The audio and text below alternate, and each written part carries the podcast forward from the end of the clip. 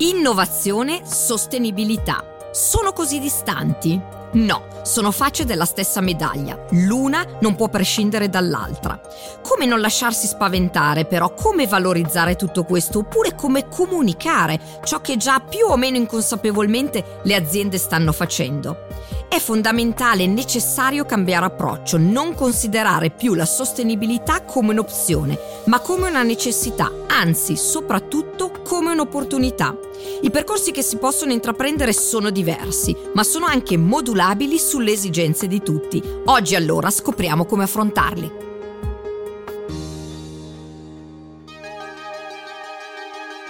Sono Nicoletta Boldrini, giornalista e divulgatrice in ambito tecnologico. State ascoltando Monoliti, il podcast di Telmotor sull'innovazione d'impresa.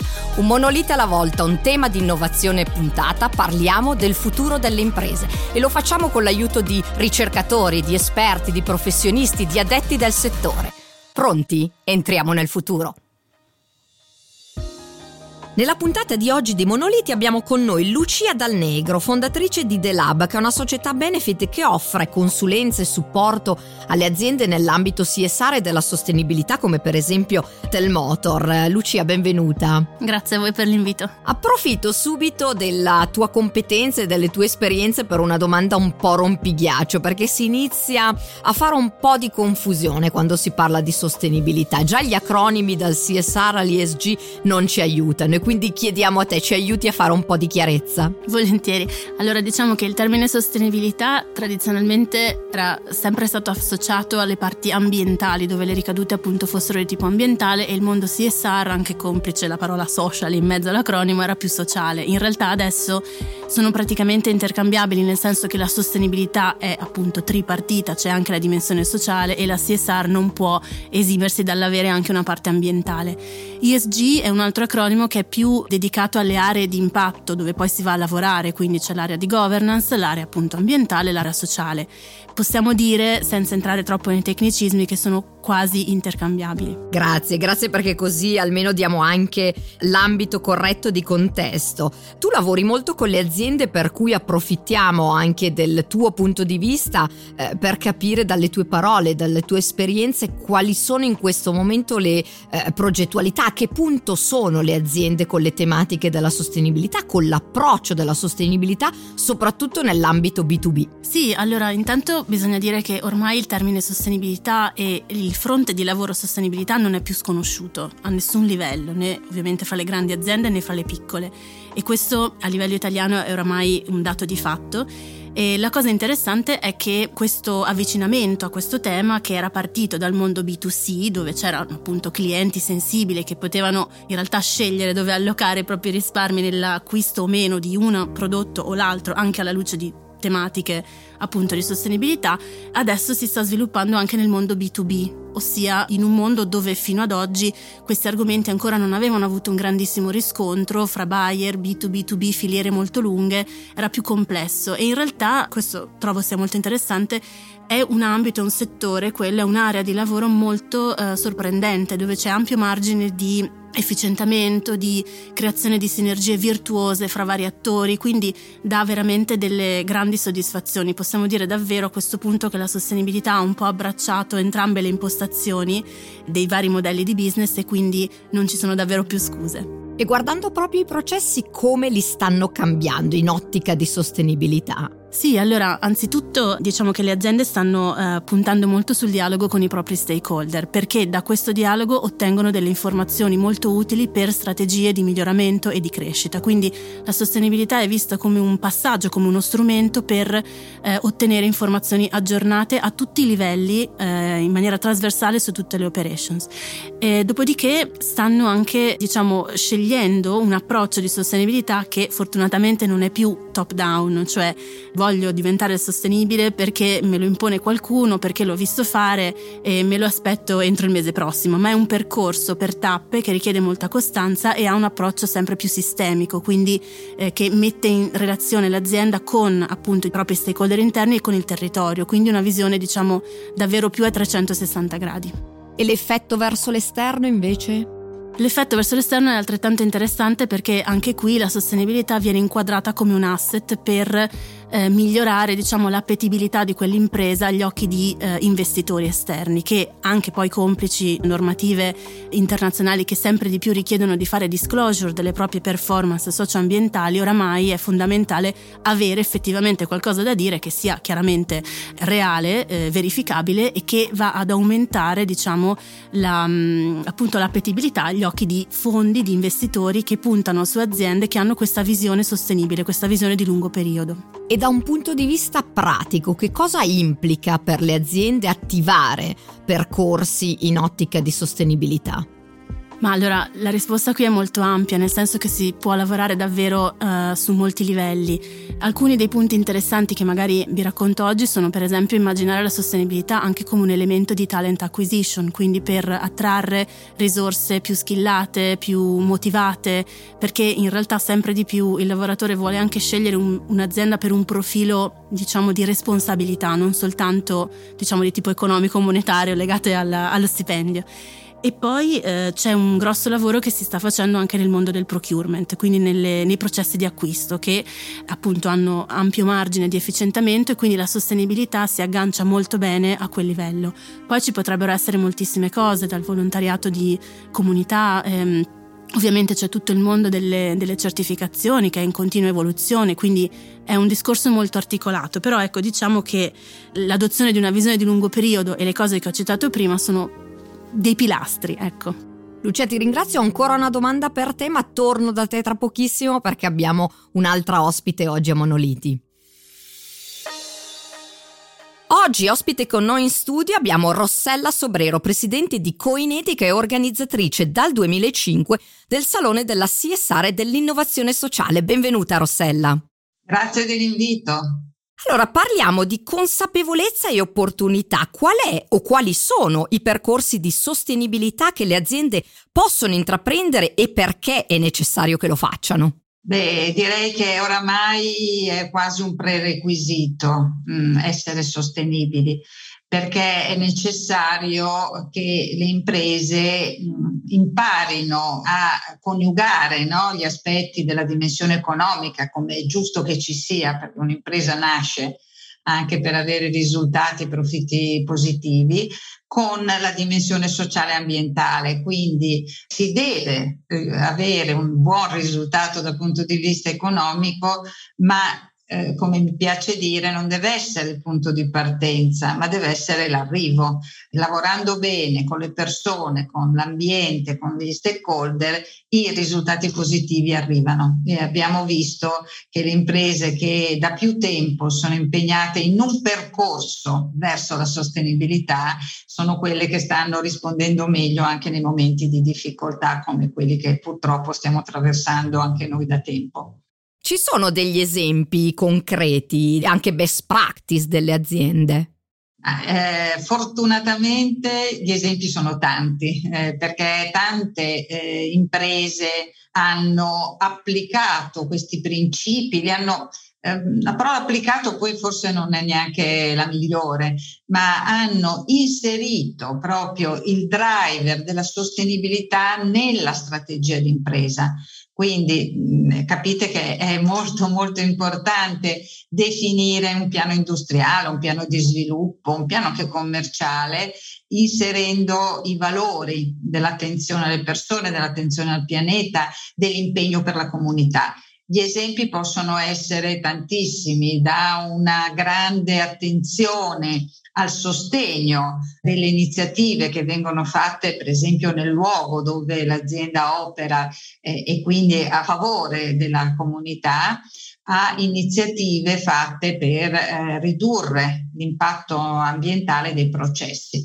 Un grande tema che molte aziende hanno compreso è il tema dell'economia circolare, cioè della riduzione, se non si riesce ad arrivare allo zeramento, di tutti quelli che possono essere i rifiuti, eh, che oggi sono considerati per fortuna risorse c'è un fenomeno recente che mi sembra molto interessante che è quello della simbiosi industriale, cioè aziende che operano in settori diversi dove per un'azienda che produce degli scarti, dei rifiuti del processo, eh, ad esempio del processo di produzione, questi scarti, questi rifiuti diventano materia prima per il processo di un'altra azienda.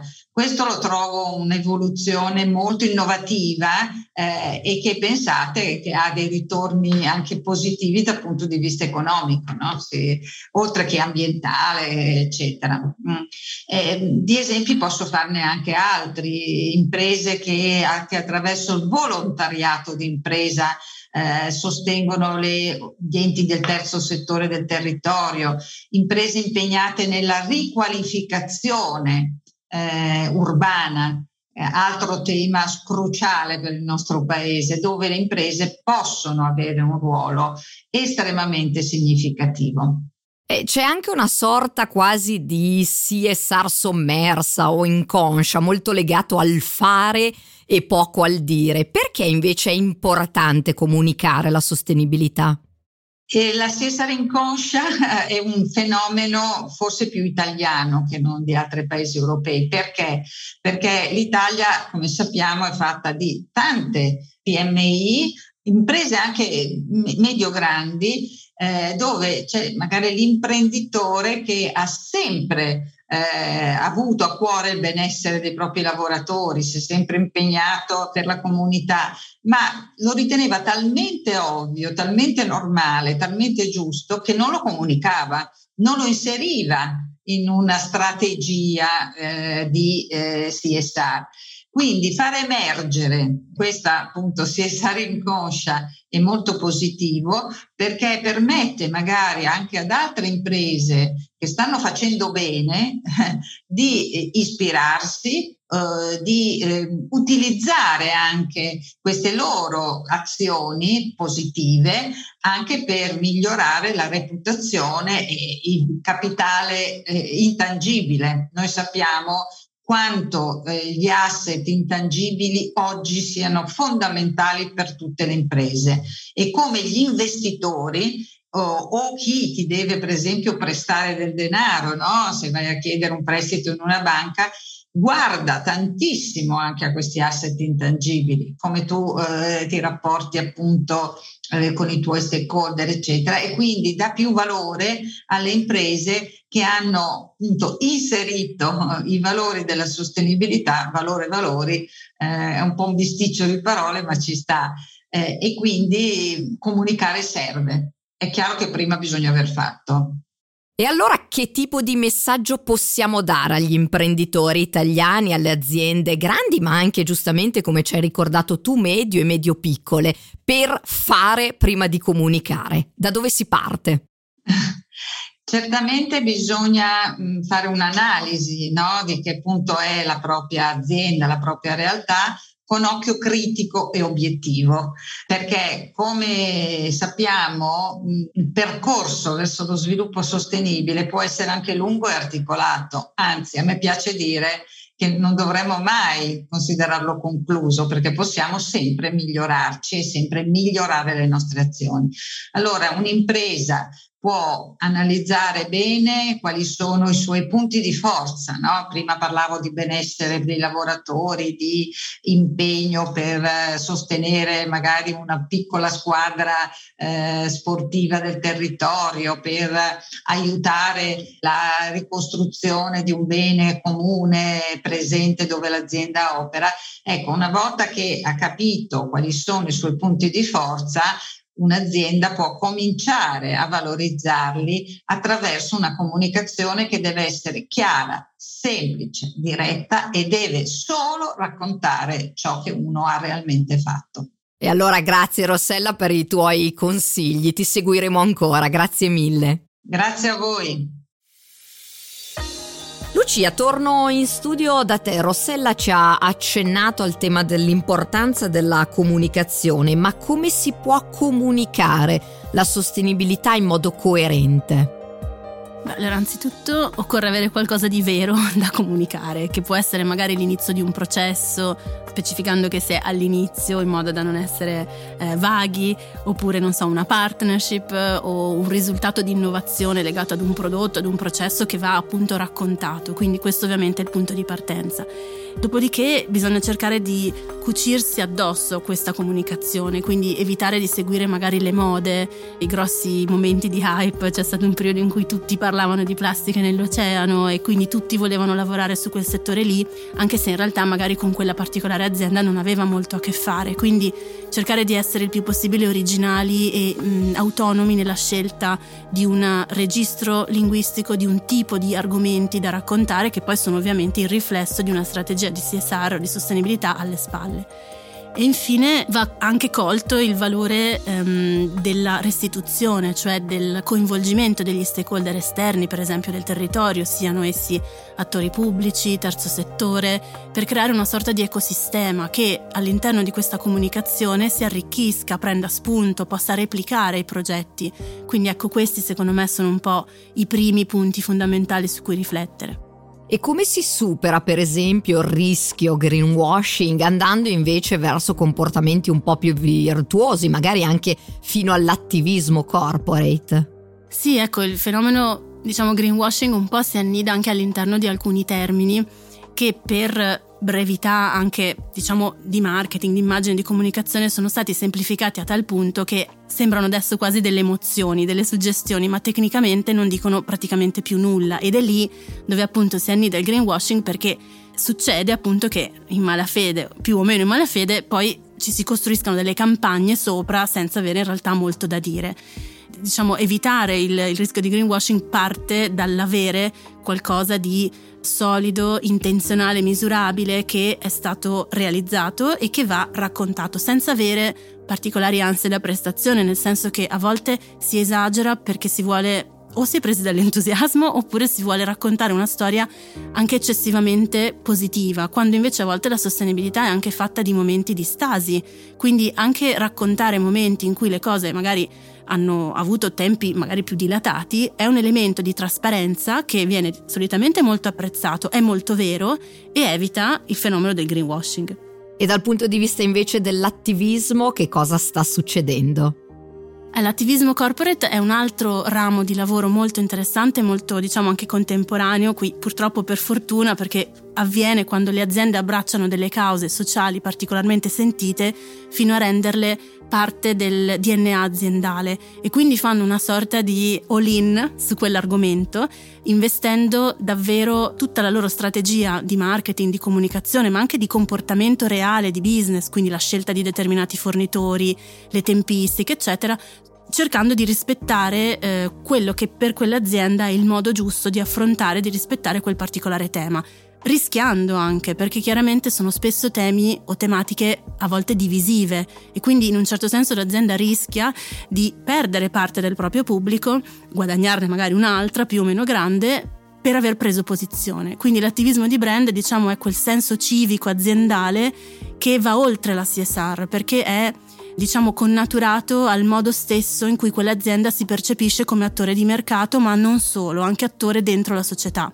Quindi un elemento diciamo ancora più complesso, ancora più sofisticato, ma molto interessante, un po' il lato ultimo eh, di questa promessa di fedeltà fra azienda e consumatore in nome, in virtù di quei valori che entrambi riconoscono come eh, importanti. Grazie mille Lucia per la tua testimonianza. Grazie a voi. Non resta che iniziare a fare e comunicare il più possibile e affrontare tutti i piccoli passi verso la sostenibilità senza la paura di sbagliare strada. Se ti è rimasta qualche curiosità, non perderti le prossime puntate di Monoliti, torneremo a parlare del tema. Continua a seguirci ed entra con noi nel futuro. Ascolta Monoliti su Spotify, Apple Podcast, Spreaker, iHeartMedia per stare al passo con l'innovazione d'impresa.